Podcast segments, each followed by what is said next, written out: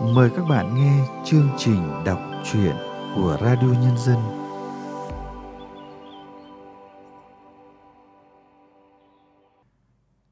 Các bạn thân mến, trong chương trình đọc truyện hôm nay, chúng tôi mời các bạn nghe truyện ngắn về bên kia núi của nhà văn Nia Thanh Mai.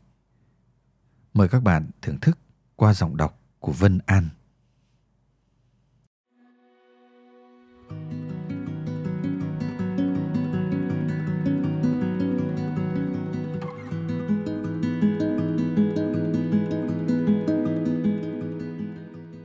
Em mặc yên bằng tay gân guốc của mẹ.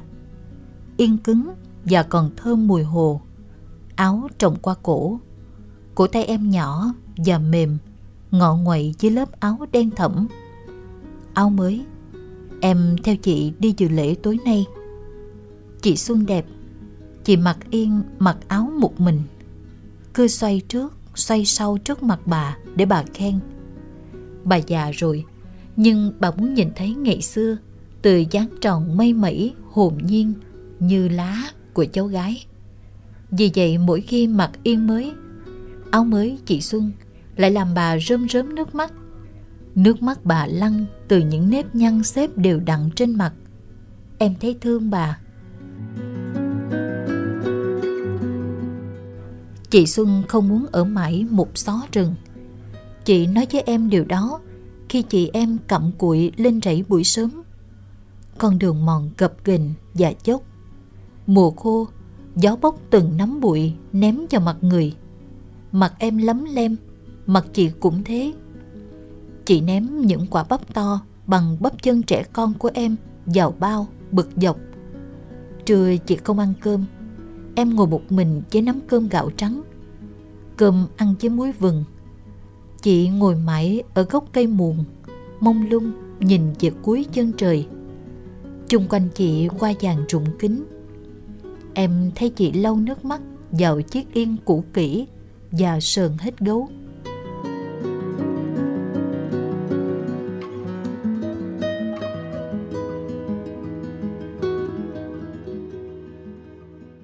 Em thấy anh Blin nhìn chị.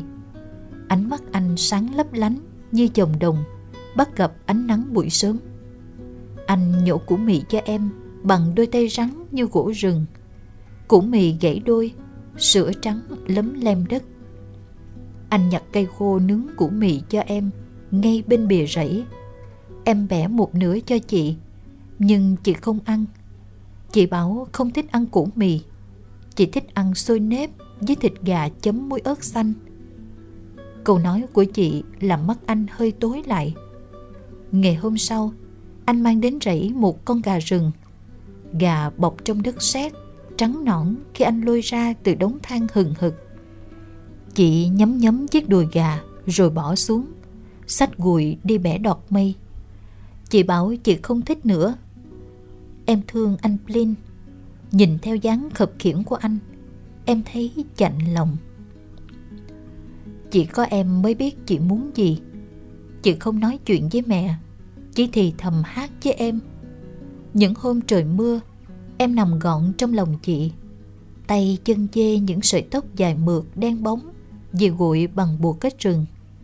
Em nghe chị hát, Giọng chị trong trong và ngọt Như nước đầu nguồn tuồn trong ống lồ ô. Chị hay mân mê yên mới trong tay. Em thấy chị dệt túi mới, May áo mới Mặt chị người người sáng. Chị muốn lên phố. Bạn chị lên phố 3 năm, Quay trở về làng, Bằng đôi dép cao nghều nghệu Gót nhọn hoắt, Chênh chênh, như người ta chơi trò cà kheo Áo xanh lông cát Váy mềm lòe xòe bay bay, Khi bạn chị leo lên cầu thang.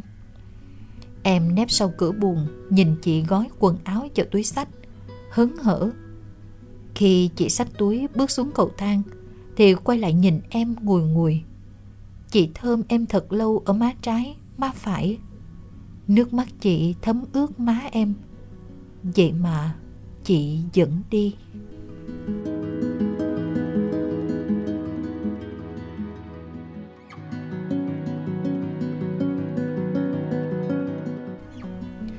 Chị dúi vào tay em tờ giấy nguệch ngoạc. Em nhỏ quá chẳng biết chị viết gì. Chị thấy mí trở về ngã xuống sàn nhà. Từ hôm ấy câm lặng Cho đến khi em lớn. Mí giận em. Nếu chị với em đều là núm ruột của Mí Có lẽ lại khác. Chị Xuân là con gái mẹ lớn. Mẹ lớn về với ông bà ngay sau khi sinh chị Xuân được 2 giờ đồng hồ. Không có người chăm sóc trẻ con, không có người dỗ nó khóc lúc nửa đêm gần sáng, không có người bón nước cháo lúc nó đói. Cha nối dây với mí của em, rồi cha mất. Chị Xuân ở với mí. Mí không xem chị Xuân là con chồng, nhưng người làng mấy ai hiểu hết lòng mí. Em lớn và biết mặc váy áo một mình em tự dệt váy cho mình mình cũng tự em dệt cho mình bà không còn ngồi bên khung cưỡi nữa. Chân bà run và yếu. Bà không đủ sức duỗi chân để dệt áo cho bà nữa. Mí đi rẫy suốt và trở về đến nhà vào lúc chiều tối. Khi ánh nắng là những dệt mờ xa tích ở chân trời. Mí chẳng bao giờ nói chuyện với em, cũng chẳng nói chuyện với bà. Mí nhìn em bằng cái nhìn sẫm buồn. Em chẳng có bạn cùng lứa. Bạn em là những đứa trẻ con Tóc vàng que và cháy khét. Chẳng đứa nào mang dép. Chúng có những chiếc quần đùi mỏng thết Áo thun nhầu nhầu mùi đất. Chiều nào em cũng tắm gội cho chúng. Em lôi từng đứa xuống suối Dò đầu dò tóc và kỳ cọ. Chúng bám lấy vai em họ hét om tỏi. Tắm xong, chúng trèo lên trên bờ, lúp xúp trên những tảng đá và hát chung chờ em giặt quần áo cho bà.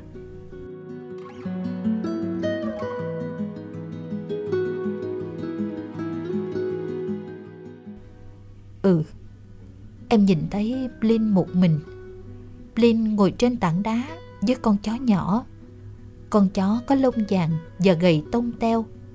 Anh thổi sáo bằng hai tay bằng cả đôi mắt nhắm nghiền, một chân dung dãy và mái tóc xoăn xoăn mềm. Em đứng chôn chân nhìn, cách Blin khoảng hai chục bước chân. Bỗng thấy trong lòng mình một cảm giác rất lạ lùng. Tiếng sáo kéo em lên lưng chừng không gian. Từ trên đó nhìn xuống dưới, mọi thứ thật nhỏ bé và thơm. Mùi cỏ, mùi bùn, mùi hoa lan nép mình dịu dàng trên những thân cây. Khi em mở mắt, thì Blin đang nhìn em. Ánh mắt anh buồn và mệt mỏi. Từ ngày chị đi, anh cứ ngồi mãi chỗ này mỗi buổi chiều. Anh đợi chị quay về bằng cây sáo sáu lỗ với những âm thanh da chiết. Chân anh lấm đất, đầu anh khát mùi nắng, nhưng hai tay anh lúc nào cũng ôm cây sáo. Em mỉm cười rồi quay lưng đi suýt dấp vào con chó vàng gầy tông teo đang quấn dưới chân ừ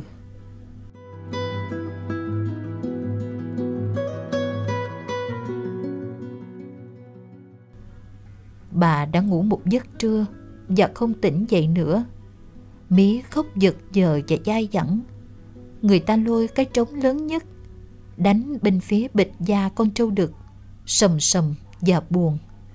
Trống báo tin làng có người mất. Chỉ chốc lát, nhà em đã đông nghịch là người.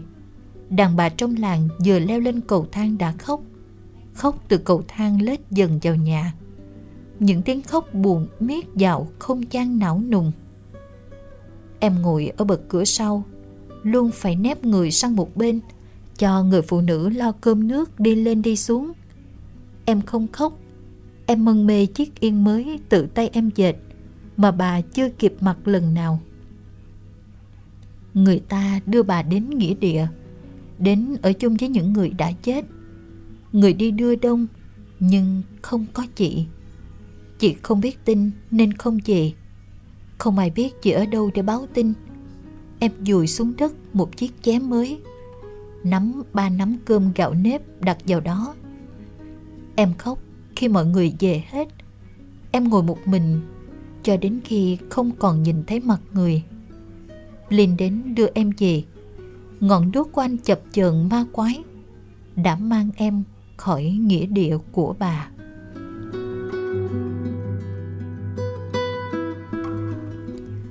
Bà trở về nhà đêm ấy. Bà đi vào từ nhà trước và ngồi xuống bếp lửa. Bà bảo sao không dùi khoai vào bếp cho nhà có mùi thơm. Không khí trong nhà chết chóc quá. Bà mặc chiếc áo mới, yên mới, cổ tay đeo đầy vòng đồng. Gót chân bà nứt nẻ và thâm sì. Bà bảo đau chân, đau cả lòng ngực nữa. Bà không thấy cháu gái về nên không đi đâu được. Bà nhớ cháu gái của bà, cháu xinh và người tròn đầy mây mẩy. Em tỉnh dậy khi mồ hôi ướt đẫm. Bà không có ở đây, chỉ có Mí ngồi thờ thẫn bên bếp, dáng Mí còng và tội nghiệp. gian nhà nhỏ xíu thơm thơm mùi khoai lang nướng. Có lẽ Mí cũng nghe lời bà. Bà chẳng bao giờ ăn khoai nướng, nhưng thích mùi thơm của nó.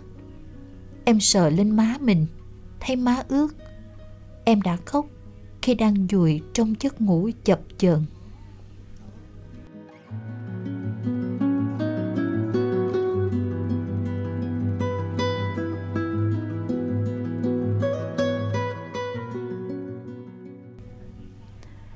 Em không ngủ được vì tiếng giả gạo của mí mỗi đêm.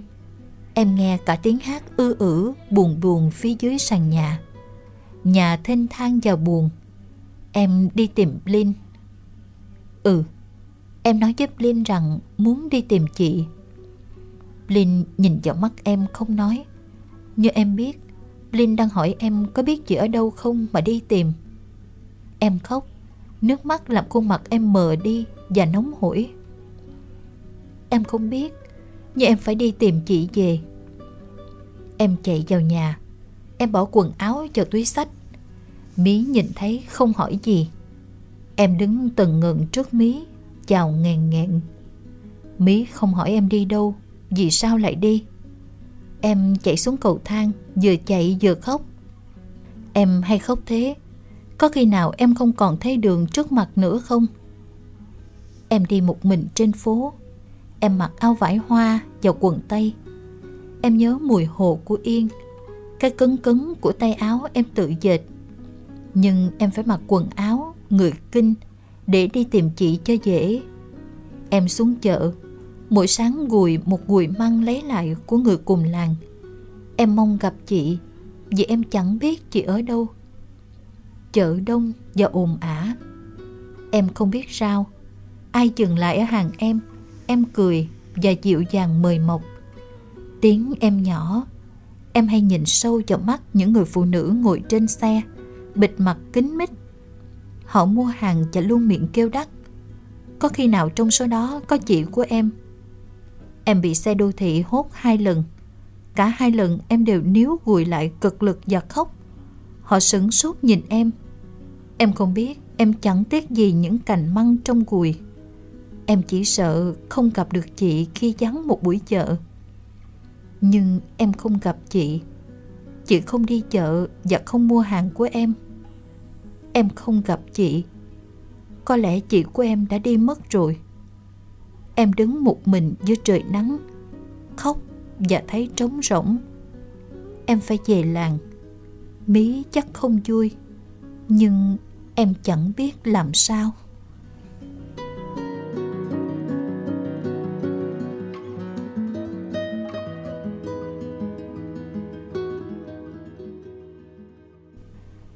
Em vào sâu trong chợ. Em muốn mua cho Mí một cái gì đó. Em cũng sẽ mua cho Blin một cái mũ. Blin vẫn để đầu trần, tóc xoăn và cháy nắng. Nhìn Blin hoang dã. Em thương cái quan dã ấy của Blin Em nhìn mọi thứ bằng con mắt lạ, rụt rè Và không dám dừng lại ở bất cứ hàng nào. Mọi người nhìn em cũng bằng con mắt lạ. Nhưng họ quên ngay em sau đó và đổ xô đến cuối chợ xem một đám cãi nhau. Tiếng gào thét ầm ĩ. Hình như hai người đàn bà đang túm tóc nhau. Họ hét vào tai nhau những tiếng tục tiểu lanh lảnh. Em nghe như tiếng hét của chị. Đó là chị của em. Chị dừng cuộc giật nhau bằng bộ dạng tơi tả. Tóc chị rối tung, Quần áo có nhiều vết toạc. Em nép vào tường. Mép tường nham nhở.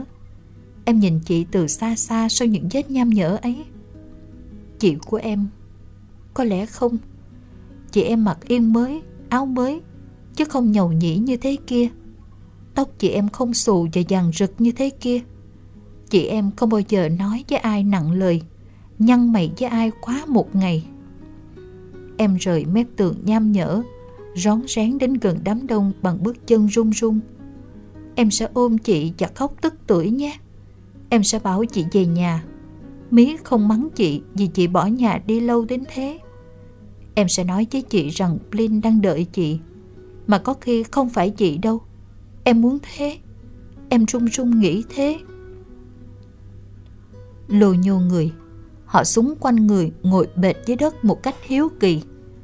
Nhìn quay dai của những người đang súng đông ấy, Em thấy vết sẹo dài và nhỏ. Như sợi chỉ dắt ngang trên thái dương bên trái. Dấu vết của lần cành cây rơi xuống Khi chị và em đi rẫy về gặp dông. Chị nhìn em. Chị có thấy không Mà mắt thẳng thốt thế kia? Chị có nhận ra em không Mà xoay người phủi đất cát dưới mông Mà quay lưng đi thẳng một mạch thế kia? Chị quên mặt em Hay chị không muốn em thấy chị như thế này?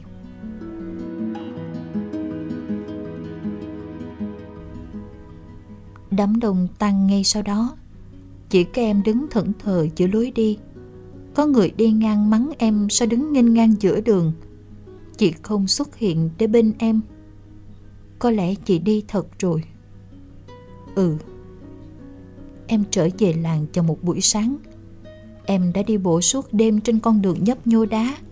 Hai bàn chân em tê buốt, Nhưng không buốt bằng khi em nhớ về chị. Má em nóng rát vì nước mắt.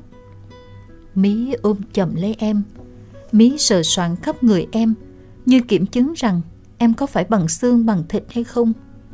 Đứng thật gần Mí, Em mới phát hiện ra Mí già đi nhiều quá. Khóe mắt không đếm nổi có bao nhiêu vết chân chim. Mí không hỏi em có tìm thấy chị hay không. Em cũng không nói rằng em đã gặp chị Và không nói được rằng chị nhất quyết không trở về làng. Chị không muốn sống cuộc sống của Mí, của em. Chị muốn là người thành phố. Chị bảo có thể sống khốn khó, nhục nhã ở đây cũng được. Chịu quen rồi. Em nhìn thấy Blin trên đường ra suối. Blin ôm chầm lấy em. Cái ôm của Blin chặt và nóng ấm. Em gục vào ngực Blin và khóc tức tưởi. Nước mắt em thấm ướt một vạt áo. Blin thầm thì Em ơi, đừng khóc. Em đừng đi tìm chị Xuân nữa. Chị Xuân trở thành người dân của làng mất rồi. Chị Xuân không trở về nữa đâu. Chị đi mãi vì làng mình nghèo, phải không Linh? Anh không biết, Nhưng làng hết nghèo Thì chị Xuân cũng không trở về nữa đâu em à Em yên lặng. Chị không về. Linh có đau lòng không? Linh yêu chị. Em im lặng. Chị không về, Mí có đau lòng không? Vì Mí luôn thấy có lỗi Khi chị rời bỏ làng. Nhưng chị không về. Trái tim em nhói buốt. Mí tưởng rằng em không tìm được chị. Mí vẫn đợi cửa chị mỗi khi đi ngủ. Mí chờ chị rời phố phường Và về bên kia núi. Em thương Mí Và em thương em.